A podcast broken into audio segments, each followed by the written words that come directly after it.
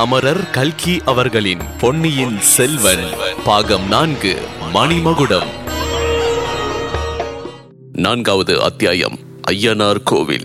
கெடில நதிக்கரையில் பாட்டனும் பேரனும் பேசிக் கொண்டிருந்த அதே சமயத்தில் கொள்ளிடத்தின் வடகரையில் உள்ள திருக்காநாட்டு முள்ளூர் என்னும் ஊரில் பழைய நண்பர்களான ஆழ்வார்க்கடியானும் வந்தியத்தேவனும் ஒரு வினோதமான காரியத்தில் ஈடுபட்டிருந்தார்கள். அக்காலத்தில் வடகாவேரியாகிய கொள்ளிடமும் தென்காவிரியைப் போலவே புண்ணிய நதியாக கருதப்பட்டு வந்தது. துலா மாதத்தில் தினம்தோறும் கானட்டு முள்ளூர் ஆலயத்தில் கோயில் கொண்டுள்ள சிவபெருமான் இடபாரூடராக கொள்ளிடக்கரைக்கு எழுந்தருளி ஸ்தானத்திற்குள் வந்துள்ள பக்தர்களுக்கு சேவை தருவது வழக்கம். மத்தியமான வேளையில் ஒவ்வொரு நாளும் உற்சவமாகவே இருக்கும். அக்கம் பக்கத்து கிராமங்களிலிருந்து பக்தர்கள் திரண்டு வருவார்கள். விஷ்ணு கோயில் அந்த ஊரில் சிறியதாக இருப்பினும் அந்த கோயிலிலிருந்து பகவான் கருட வாகனத்தில் ஆரோகணித்து கொள்ளிடக்கரைக்கு எழுந்தருள்வார். இவ்விதம் துலா மாதத்தில் வடகாவேரியில் ஸ்நானம் செய்வதற்காக வந்து கூடியிருந்த ஜனக்கூட்டத்தினிடையே ஆழ்வார்க்கடியான் ஒரு நாவல் கிளையை மண்ணில் நட்டு வைத்துக் கொண்டு நாவலோ நாவல் நாவலோ நாவல் இந்த நாவலந்தீவில் வைஷ்ணவ சமயமே மேலான சமயம் என்று நிலைநாட்டுவதற்காக வாதப்போர் புரிய வந்துள்ளேன். சைவர்கள் சாக்தர்கள் அத்வைதிகள் கபாலிகர்கள் காலமுகர்கள் புத்தர்கள் சமணர்கள் யார் வேண்டுமானாலும் வாதப்போர் புரியலாம். அவர்கள் வெற்றி பெற்றால் அவர்களை என் தோள் மீது தூக்கிக் கொண்டு ஊரை சுற்றி வலம் வருவேன். அவர்கள் தோற்றால் இடுப்பு துணியை தவிர மற்றதையெல்லாம் இங்கே கொடுத்துவிட்டு போக வேண்டும். நாவலோ நாவல் என்று கத்திக் கொண்டிருந்தான். அவனுக்கு முன்னால் ருத்ராட்சர மாலைகள் மகர கண்டிகள் கமண்டலங்கள் குண்டலங்கள் பட்டு பீதாபரங்கள் பொற்காசுகள் ஆகியவை குவிந்து கிடந்தன. இவற்றிலிருந்து வெகு நேரம் வாதமிட்டு பலரை வாத போரில் வென்றிருக்க வேண்டும் என்பது தெளிவாக இருந்தது. பக்கத்தில் கடம்ப மரம் ஒன்றில் சாய்ந்து கொண்டு வந்தியத்தேவன் கையில் உருவிய கத்தியுடன் நின்று கொண்டிருந்தான். இப்போது அவனுடைய அறையில் உடுத்திய ஒரு துணியும் கையில் ஒரு கத்தியும் மட்டும்தான் இருந்தன. அவனுடைய தோற்றத்திலிருந்து ஆழ்வார்க்கடியன் மீது பலாத்காரத்தை பிரயோகிக்க பார்த்தவர்களை அவன் கத்தியை வீசி பயமுறுத்தி அனுப்பியிருக்க வேண்டும் என்று தோன்றியது. அந்த சமயத்தில் கூட்டமாகவும் கோஷித்துக் கொண்டு வந்த சைவர் கூட்டம் ஒன்றை பார்த்து அவன் கூறிய மொழிகளிலிருந்து அது வெளியாயிற்று. எச்சரிக்கை! நியாயமாக வாதப்போர் செய்வோர் வரலாம்.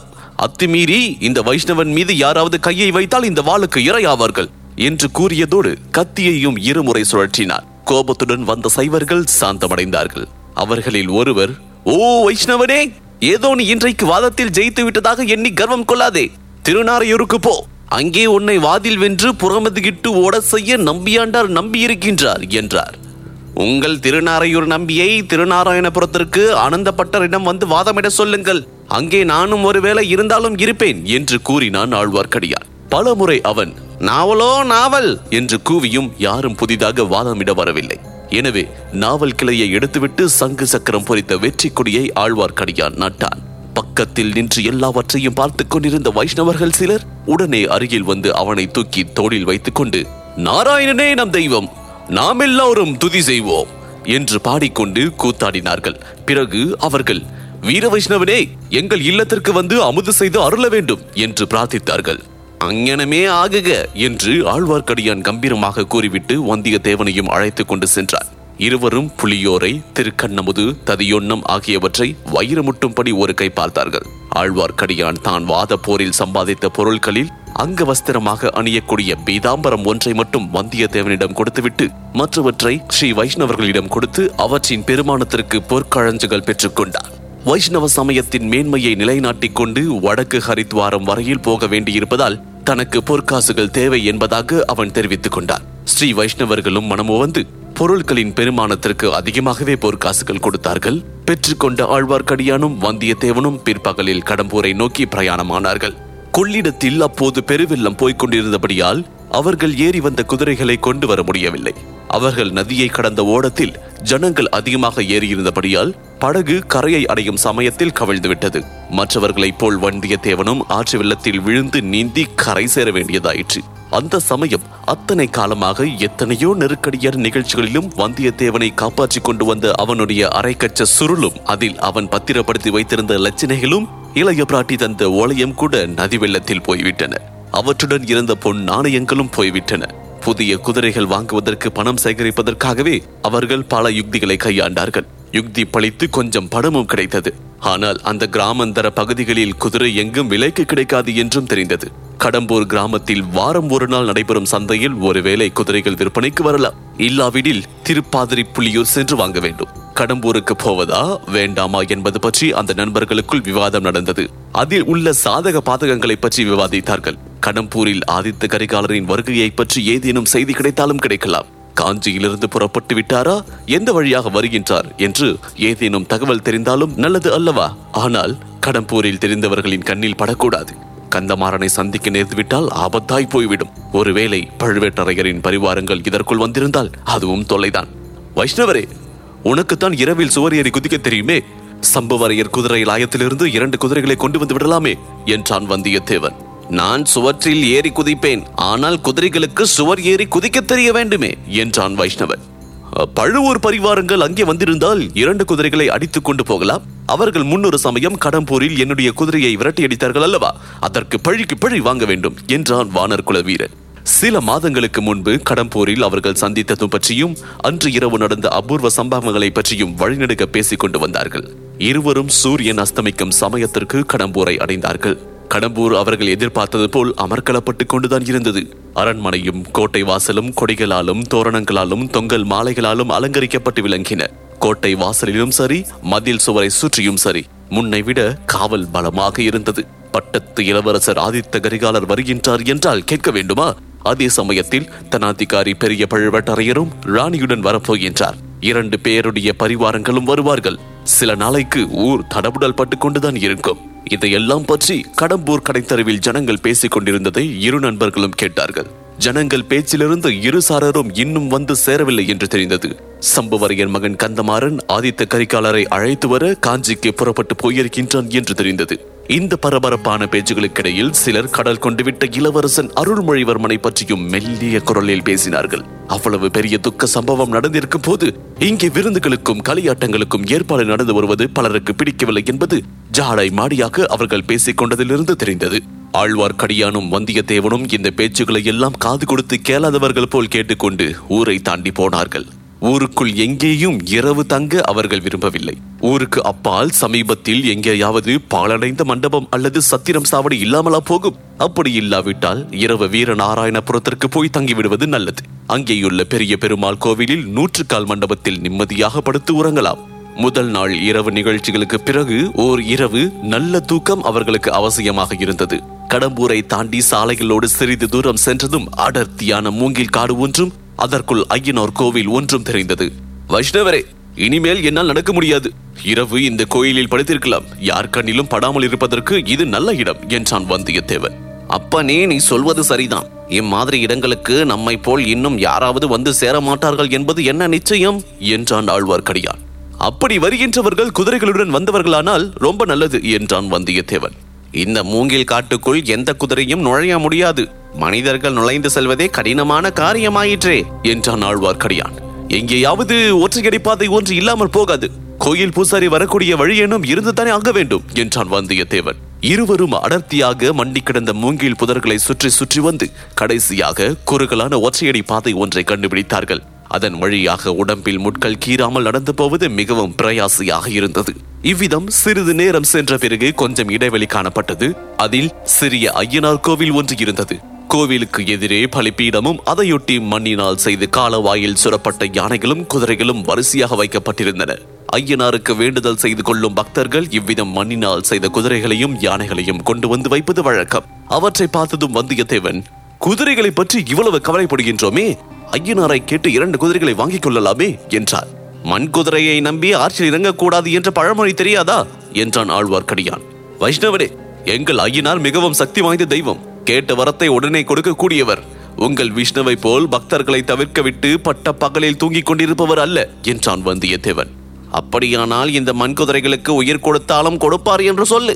ரொம்ப நல்லதாய் போயிற்று பணம் மிச்சம் என்றான் ஆழ்வார்க்கடியான். உண்மையான பக்தி இருந்தால் மண் குதிரைகளுக்கு உயிர் பெறும். பார்க்க போனால் நம்முடைய உடம்புகள் மட்டும் என்ன? பிரம்மதேவன் மணினால் செய்து உயிர் கொடுத்தது தானே என்றான் வந்தியத்தேவன். நன்கு சொன்னாய் தம்பி.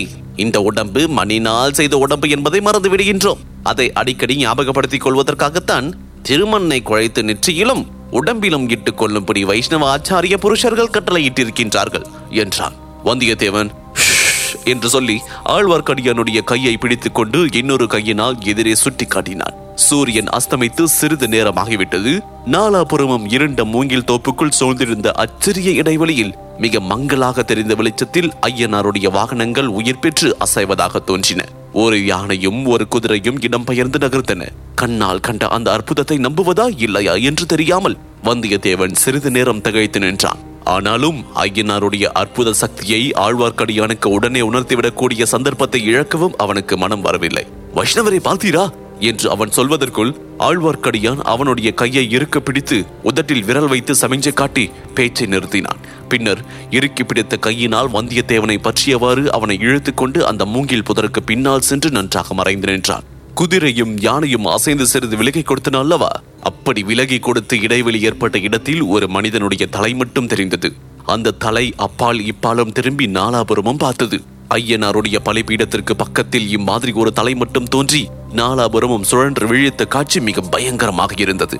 எவ்வளவோ பயங்கரங்களை பார்த்திருந்த வந்தியத்தேவனுடைய மெய் செழித்தது ஆனால் தன்னை பிடித்திருந்த ஆழ்வார்க்கடியான் கை சிறிதும் நடுக்கமுறாமலும் தளராமலும் இருந்ததை அறிந்து வந்தியத்தேவன் நெஞ்சுறுதி கொண்டான். இவர்கள் பார்த்து கொண்டிருக்கும் போதே அந்த தலை எழும்பி மேலே வந்தது. ஒரு மனிதனுடைய மார்பு வரையில் தெரிந்தது. பிறகு அம்மனிதன் முழுமையான உருவத்துடன் கிளம்பி மேலே வந்தான். அம்மனிதன் வெளிவந்த இடத்தில் ஒரு சிறிய பிளவு கரிய இருள் சூழ்ந்த பாதாள பிளத்வாரத்தை போல பயங்கரமாக வாயை திறந்து கொண்டிருந்தது.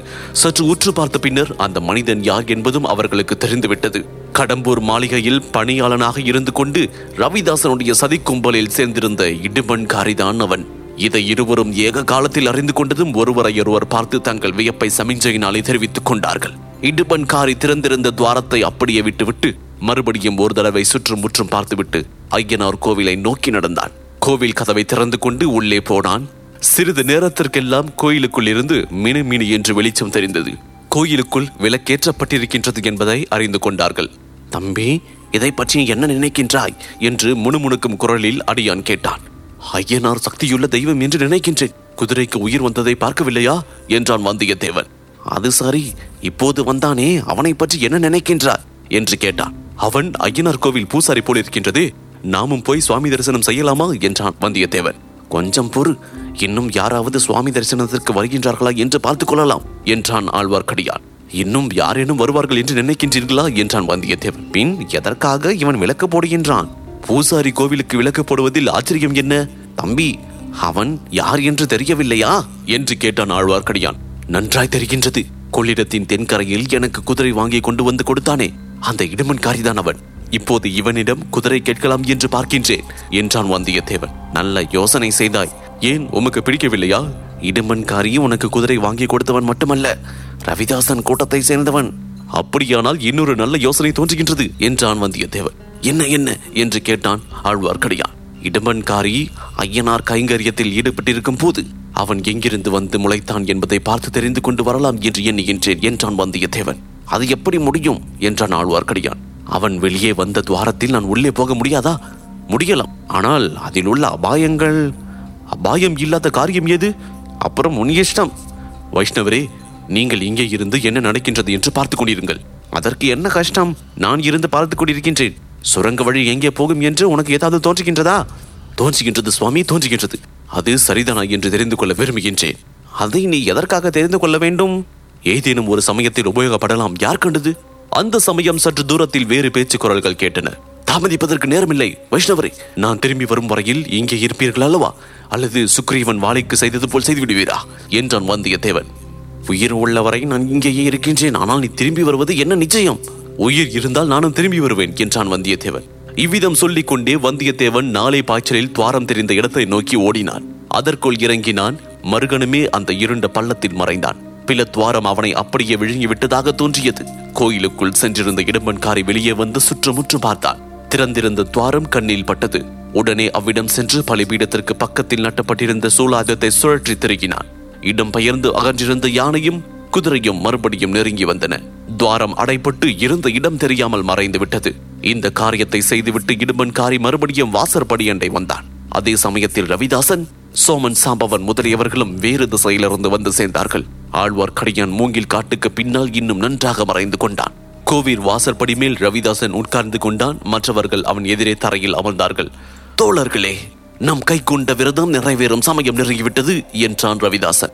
இவ்வாறுதான் ஆறு மாதமாக நெருங்கிவிட்டது நெருங்கிவிட்டது என்று சொல்லிக் கொண்டிருக்கின்றோம் என்றான் ஒருவன்.